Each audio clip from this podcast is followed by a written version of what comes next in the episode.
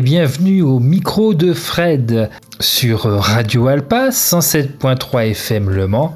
Aujourd'hui, deux interviews, deux entrevues qui ont été euh, réalisées le 18 novembre dernier au théâtre des Quinconces lors du festival des jeux de société au Mans, le Jam. Dans un premier temps, nous allons interviewer l'équipe de Darukat, éditeur de jeux de société, qui nous présente le jeu Heredity.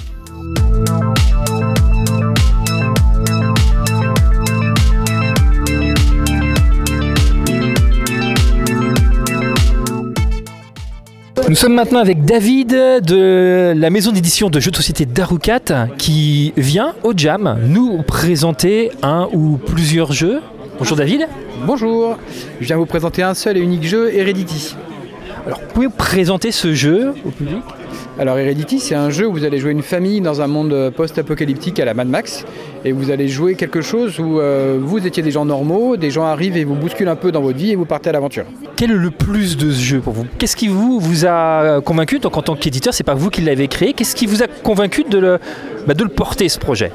Alors il y a plusieurs choses dedans, il y a des petites sensations de jeu de rôle, on va avoir l'impression d'incarner des personnages, et ça ça se fait très facilement, ce que je vous ai expliqué, juste le fait de jouer une famille dans un monde post-apo où on a peur pour sa famille, ça suffit à être dedans. Des situations toutes simples comme vous vous faites attaquer, les parents vont défendre leurs enfants, alors tous les personnages sont équivalents, il n'y a rien dans le jeu qui dit que vous devez le faire, mais vous jouez un des parents, quelqu'un joue un des gamins, et naturellement, ce que fait tout le monde, c'est d'aller protéger son enfant et de prendre euh, les coups à sa place. Donc ça, c'est la petite sensation de jeu de rôle qui est assez forte. Donc pour le coup, c'est un jeu, qu'on dit, collaboratif, dans le sens où euh, vous êtes tous ensemble contre le jeu? Exactement. Euh, alors pas contre le jeu, le jeu va vous faire vivre une histoire. Effectivement, il va y avoir de l'adversité, des péripéties et des trucs à résoudre, mais ouais, c'est un jeu coopératif, vous êtes tous ensemble, vous êtes une famille, et si vous perdez l'un membre de la famille, vous avez perdu la partie. La partie s'arrête dès qu'un membre de la, famille est. Ouais, alors ce sera écrit sur les cartes que vous jouez, il y a des conditions de victoire ou défaite, mais oui, en général, si l'un d'entre vous euh, est blessé ou meurt, euh, c'est fini. Et qu'est-ce qui, vous, qu'est-ce qui vous plaît dans Heredity alors moi ce qui m'a plu dans Heredity c'est ce que ça raconte, l'immersion qui est facile, le fait que le jeu soit assez accessible, d'habitude ce type de jeu c'est vraiment réservé à un public expert. Et un dernier truc, un des auteurs a rajouté euh, quelque chose qui s'appelle la ligne de temps. La ligne de temps, c'est une manière mécanique d'activer toutes les cartes du scénario. Et avec le même paquet de cartes, d'une table à une autre, les gens auront l'impression de vivre une histoire qui leur est propre. Et ça, c'est un truc qui, au niveau narration, est assez fort. Et c'est un plus, ça, n'existe pas dans d'autres jeux, c'est la particularité vraiment de Heredity? Ouais, à, ma connaissance, moi, je l'ai vu nulle part ailleurs. Il y a plein de jeux narratifs, il y a plein de bons jeux, il y a plein d'autres jeux qui font en général, ces jeux-là sont plus compliqués, plus complexes au niveau des règles, plus difficiles, plus longs et donc moins accessibles. Mais ce truc-là, de la ligne de temps et de la manière d'aller euh, activer euh, et d'aller récupérer les conséquences de nos actes, en gros. Euh, si on décide d'aller visiter la cave ou la cuisine, il va y avoir quelque chose associé à ça. Ça, moi, je ne l'ai pas vu ailleurs. C'est vrai que c'est compliqué d'avoir une identité propre pour un jeu par rapport à la masse de jeux qui sortent aujourd'hui. Est-ce que c'est compliqué pour un éditeur de. J'imagine pas, vous portez pas 200 euh, jeux par an, hein. vous n'êtes pas euh, comme les monstres, comme Asmodée ou des choses comme ça. Donc euh, il faut faire des choix dans les jeux qui vous sont proposés. Comment vous procédez à cette étape-là? Alors moi, mon choix, il est simple c'est que je fais pas d'autres jeux. Ça fait trois ans que je bosse quasiment, enfin presque trois ans que je bosse là-dessus. Et l'idée, c'est de travailler que sur Heredity jusqu'à ce que ça marche. Donc on se disperse pas, on met toute notre énergie, tous nos sous notre temps là-dessus et euh, c'est aussi ce que j'espère qui va faire la différence à la fin. Et pour l'instant, ça marche? Parce que vous avez un planning peut-être sur le long terme? Ouais, alors là, le jeu est en boutique depuis un mois. Le démarrage est vraiment plutôt bien. Le jeu est quand même un petit peu cher, c'est un jeu à 50 euros. Et pour un jeu à 50 euros, on est très content du début. Mais c'est que le début. On travaille pour que ça continue à marcher, pour que les boutiques, les joueurs et tout le monde soient au courant que le jeu existe. Et sur la suite. Alors, comment on fait la promotion d'un jeu comme ça? Alors, beaucoup de salons. Euh, pour moi, le truc le plus important pour un jeu, c'est que le jeu soit joué. Quand des gens jouent au jeu et prennent plaisir au jeu, derrière, quelle que soit la com qu'on va faire, de la com sur les réseaux sociaux, de la com en presse, en boutique, peu importe, ça aura de l'écho parce que des gens auront joué. Donc la première étape, c'est le salon. C'est pour ça qu'on a fait deux ans et demi de salon avant la sortie du jeu. Et après, la com, c'est euh, beaucoup de réseaux sociaux, un peu de presse, des contacts avec des gens, euh, un peu tous les leviers qu'on peut activer. Mais pour moi, c'est soutenu par le grand, grand nombre de gens qui ont joué. Avant la sortie du jeu, on va avoir 1200 personnes qui auront joué au jeu et le jeu sera toujours pas en boutique. Donc ça, c'était, euh, c'est un gros boulot, mais c'est très important pour que le jeu survive. Et alors comment ça se finance? On a vu avec d'autres maisons d'édition qui utilisaient des financements participatifs. Comment est-ce que vous, vous procédez? Une prévente, des précommandes Non, moi, un des choix que j'ai fait, c'est après discussion avec les auteurs, on a renoncé au financement participatif. Donc j'ai cherché un distributeur pour faire ça de la manière la plus pro possible. Ensuite, on a mis tous nos sous dedans, donc c'est essentiellement sur le denier perso, les miens et celui des, gens qui sont associés avec moi dans la, boîte. Et après, le reste, ben, on travaille beaucoup et pour l'instant, on ne gagne pas grand-chose. Alors, le fait de se confronter au public, ça c'est quelque chose qui, qui vous plaît, qui est le, moteur. Les retours du public, ils sont, ils sont positifs? Alors moi j'adore ça, j'adore montrer le jeu aux gens. Là tout à l'heure on a fait jouer un des voisins là. Il me demandait combien de fois j'avais joué le premier scénario, plus de 500 fois, et je m'amuse encore à jouer parce que la manière dont eux vivent le scénario, c'est ça qui est riche. Et après, euh, bah, où est-ce qu'on va aller, comment on, comment on gère le jeu? En animation, le truc le plus important pour moi pendant le développement, ça a été de mettre le jeu dans les mains des joueurs et de voir ce qui marche et ce qui ne marche pas. Donc de ne pas se dire seul euh, on travaille bien et notre euh, jeu est cool, c'est de bosser bien, de faire en sorte que le jeu soit cool, mais de le mettre dans les mains des joueurs et de le vérifier. Alors pourquoi il y, a, eu de la réécriture qui a été faite sur le jeu Le jeu qui a été présenté la première fois et aujourd'hui c'est plus vraiment le même il y a eu beaucoup beaucoup de changements. Ça fait 50 boulots au total, deux pour les auteurs, deux ans et demi pour les auteurs et à peu près autant pour moi. La première fois que j'y ai joué, par exemple, il n'y avait pas cette ligne de temps. Et pour moi, c'était euh, intéressant, mais pas suffisant pour euh, s'investir là-dedans. Et depuis que je bosse dessus, on a beaucoup changé de choses au niveau mécanique. On a testé euh, les textes, l'ergonomie, les illustrations. et puis on a Le jeu a été terminé. Il y a cinq scénarios dans la boîte et il n'y en avait qu'un et demi, deux qui étaient faits. Donc tout ça, c'est tous les changements qui, ont été opérés depuis que je suis là. Mais voilà, il y avait déjà eu beaucoup de changements avant et c'est un travail très très long quel est l'intérêt de le présenter pour vous là au Festival du Mans? Qu'est-ce qu'a le Festival du Mans qui vous vous intéresse? Alors continuer à faire la com du jeu, toucher des joueurs, des gens qui n'auraient pas entendu parler du jeu, des gens qui euh, ont vu passer quelques-unes de nos publications, des vidéos YouTube ou des choses comme ça, de se faire leur propre idée. Ensuite, il y a des associations, il y a une boutique ou autre. Tout ça, dès qu'on va réussir à convaincre une, deux, trois, dix personnes, par bouche à oreille, dans leur assaut, dans leur entourage, dans la boutique, ça va aider à continuer à faire la promo du jeu, à ce que les gens soient au courant que le jeu existe, bascule, l'achète, joue et s'éclate avec et aille le dire, euh, participe à la com. Alors c'est quoi l'avenir, les projets de Darukat et du jeu Heredity? Alors la suite d'Heredity, on fait un sixième scénario, un préquel, qui est euh, une autre partie de l'histoire de cette famille-là. Et on a déjà commencé à travailler sur une deuxième campagne, donc une autre boîte. Euh, mais ça, on va voir, il va falloir que le, succès soit au rendez-vous pour le début, pour que financièrement ce soit possible. Ah, merci beaucoup et bonne chance au jeu Heredity. Bonne fin de journée. Merci à vous, bonne journée aussi.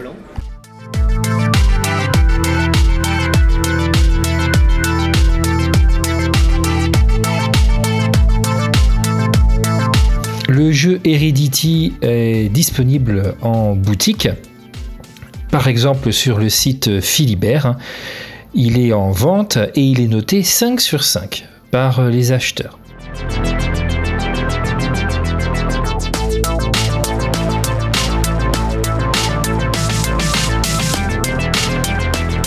Autre interview au micro de Fred, donc toujours sur Radio Alpa, l'interview de Vincent Châtenay, créateur du prototype, c'est-à-dire un jeu qui n'est pas encore sorti. Le jeu se nomme Epic Battle Stories.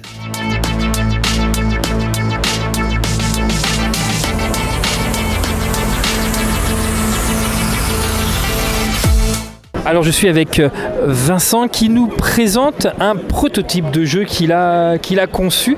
Est-ce que vous pouvez nous présenter le jeu que, euh, qui est ici euh, au Festival du Mans? Alors c'est un jeu un petit peu hybride entre le jeu de rôle et le jeu de plateau dans le sens où, eh bien, à la manière d'un jeu de rôle, ça va être une grande aventure, mais il n'y a pas de maître de jeu. C'est un livret façon dont, livre dont vous êtes le héros qui va incarner le maître de jeu et qui va faire avancer la, narration et, et qui va euh, donner les instructions de mise en place au fur et à mesure du, jeu. Donc un grand jeu d'aventure euh, à la manière d'un jeu de rôle. Mais c'est un jeu de plateau. Ah donc c'est vous qui avez conçu le jeu. Quelles sont les, vous, vos influences? C'est un type de jeu qui manquait dans, l'univers ludique? Euh, J'estime que oui. C'est pour ça que je l'ai créé, parce que finalement je trouvais qu'il n'y avait pas de jeu suffisamment narratif dans, ce genre-là. Hein. On parle plutôt d'un jeu de type dungeon crawler où généralement la partie narrative est un petit peu le, parent pauvre. Donc j'ai essayé de, prendre le meilleur des, deux mondes, quoi, le meilleur du jeu de plateau pour la partie tactique et le meilleur du jeu de rôle pour la partie narrative. Alors le, jeu de rôle est, né euh, d'un jeu de plateau, Donjons et Dragons, hein, à la base se jouait sur un, plateau dans les premières éditions. Euh, vous reprenez des mécaniques de jeu qui existaient déjà, que ce soit en termes de narration ou en termes du jeu en lui-même. Je vois sur le plateau, vous avez donc euh, un système de plateau hexagonal avec des figurines, des choses qui, existent déjà dans d'autres jeux. Quel est, le petit plus que vous avez rajouté dans votre jeu? Alors déjà, pour euh, compléter euh, par rapport à la question précédente, en termes d'influence, effectivement, ça va être Donjons et Dragons, hein, les, dernières versions. Et puis euh, pour, la partie jeu de rôle, et puis pour la partie jeu de plateau, ça va être un jeu qui s'appelle Gloomhaven, qui est une, partie tactique très forte sur des, sur des plateaux de type hexagonal comme ceci.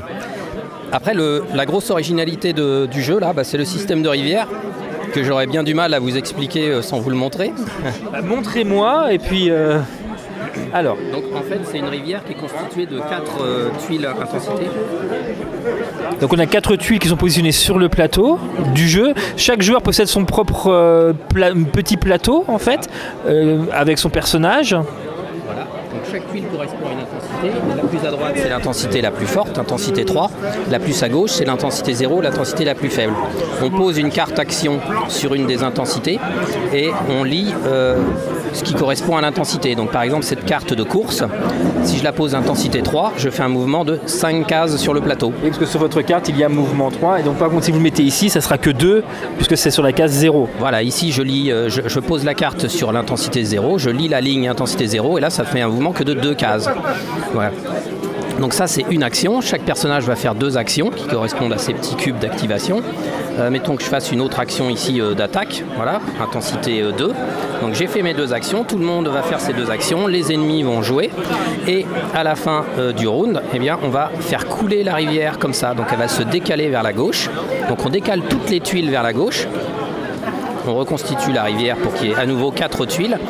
La carte qui était sur la tuile intensité 0, eh bien, euh, euh, on récupère les cartes qui étaient dessus, donc on peut les rejouer immédiatement au tour d'après, alors que la carte qu'on a posée à une intensité plus élevée, elle est toujours sur la rivière, on la retourne, elle est grillée et elle sera à nouveau disponible seulement quand la rivière aura suffisamment coulé vers la gauche pour qu'on la récupère.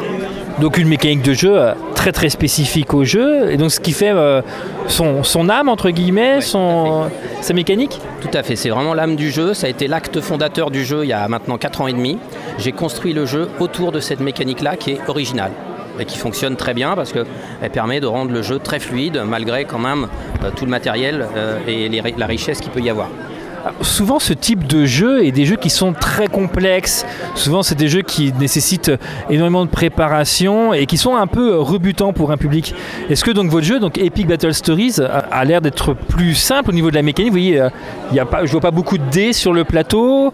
Il y a pas de, il y, a beaucoup de cartes, mais on a l'impression que c'est des, piles dans le but d'avoir un, plein d'actions à faire différentes. Euh, est-ce que votre jeu a un côté facile d'accès ou euh, peut avoir un système évolutif qui fait qu'il peut être plus ou moins compliqué je ne sais pas si j'étais clair dans ma question. Si, si, si, si, tout à fait clair. justement, ça a été euh, vraiment euh, quelque chose que j'ai essayé de faire dès le départ, que ce soit un jeu simple d'accès, avec un minimum de matériel, mais qui garde quand même la richesse des gros jeux qu'on peut avoir, bah, genre Gloomhaven ou, ou Descent ou autres, tous ces jeux de, de type Dungeon Crawler, qui peuvent avoir beaucoup de matériel avec un temps de mise en place qui est important.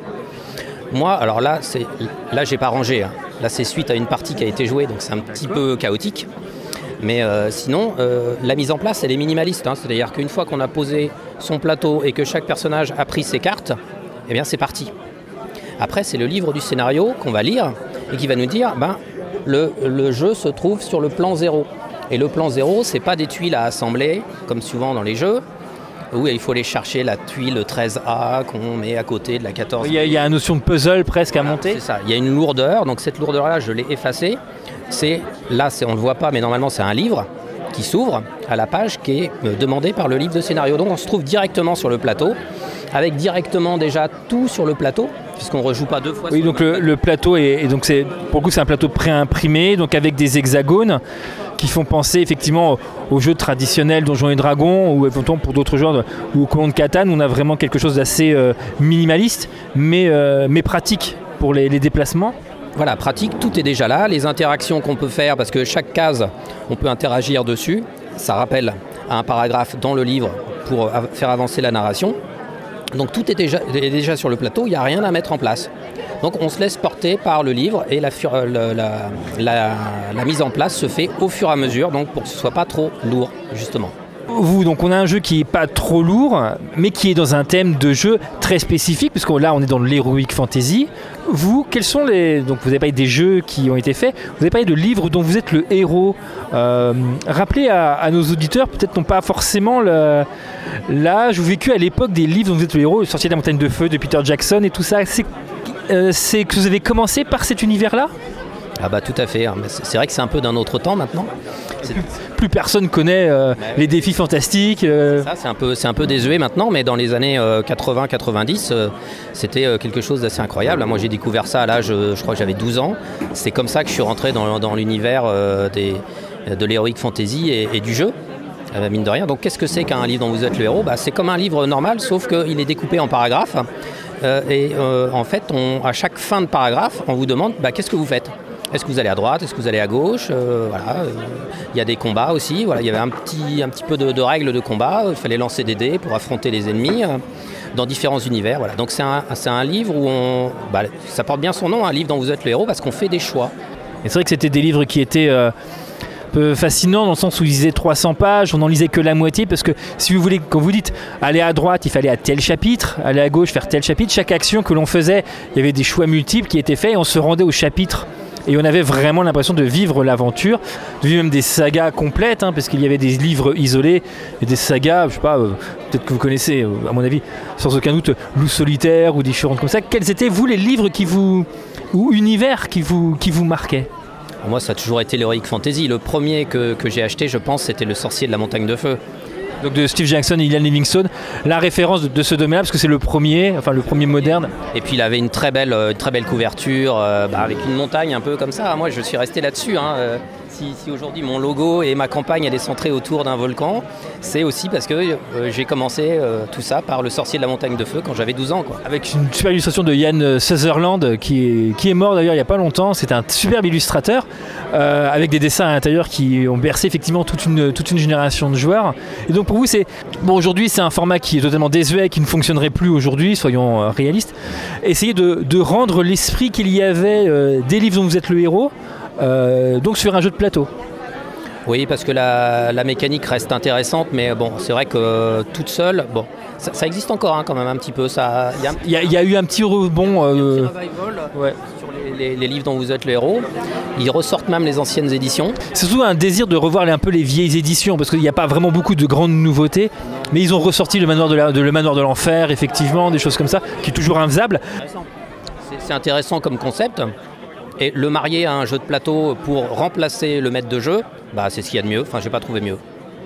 Alors, vous, le jeu, il est présenté, il a été, euh, il, y a quelques il y a quelques années que vous travaillez dessus, vous m'avez dit tout à l'heure. Quatre ans et demi. Et alors aujourd'hui, vous en êtes à, quelle étape? Depuis un an, euh, les règles sont stabilisées. Euh, je travaille sur de la rédaction de contenu et je passe, à vrai dire, maintenant la plupart de mon temps sur les salons ou à essayer de trouver un éditeur et c'est très compliqué. quels sont les freins qu'ont les éditeurs euh, quand vous présentez le, quand vous présentez le jeu? Parce que y a les jeux Descent, les, les Dungeon Crawlers sont des jeux qui, ont, qui ont bien marché, effectivement, avec énormément, des jeux avec énormément de figurines. Qu'est-ce qui, quel est le frein qu'ont les éditeurs qui nous écoutent? Bah, si, nous écoutent, il faut qu'ils viennent me voir. Parce que le problème, c'est que je ne les vois pas. C'est-à-dire que je ne peux pas vous dire aujourd'hui que j'ai eu un refus d'un éditeur. C'est juste que j'arrive pas à les contacter. Alors qu'est-ce qui, qu'est-ce qui, se passe dans, votre jeu? Peut-être trop frileux par rapport à la masse euh, présentée, pourtant il est pourtant assez, simplifié. La difficulté de, de percer dans un milieu qui est peut-être euh, un peu bouché? C'est un milieu qui est complètement saturé. Hein. Il faut savoir qu'aujourd'hui il y a 4 jeux qui sortent par jour et que les éditeurs ils sont sous l'eau. Donc envoyer un email à un éditeur c'est comme envoyer une bouteille à la mer comme dans le milieu d'édition de, livres aujourd'hui ou, dans la musique où c'est très compliqué Certainement, je ne connais pas ces milieux-là, mais voilà, c'est très compliqué effectivement. Donc je n'arrive pas à les toucher pour l'instant.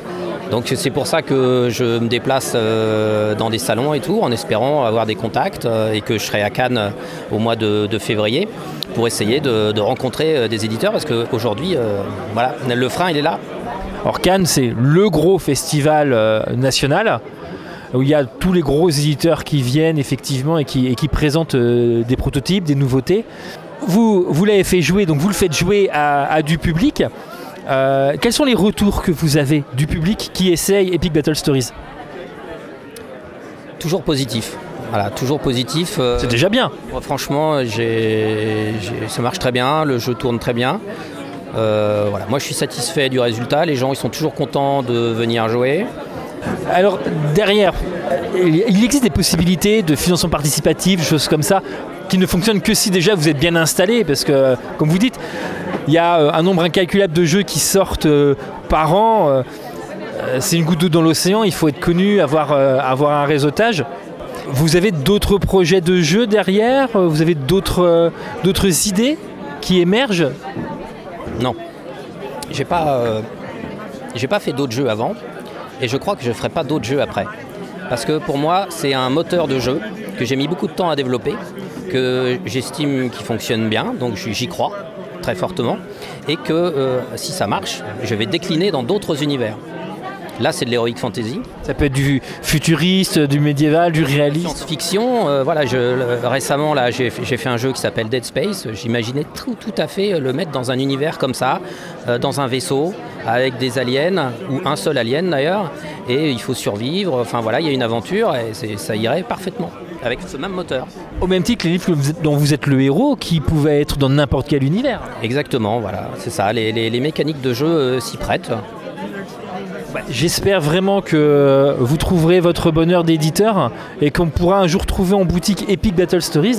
Merci Vincent de cet entretien. Merci beaucoup.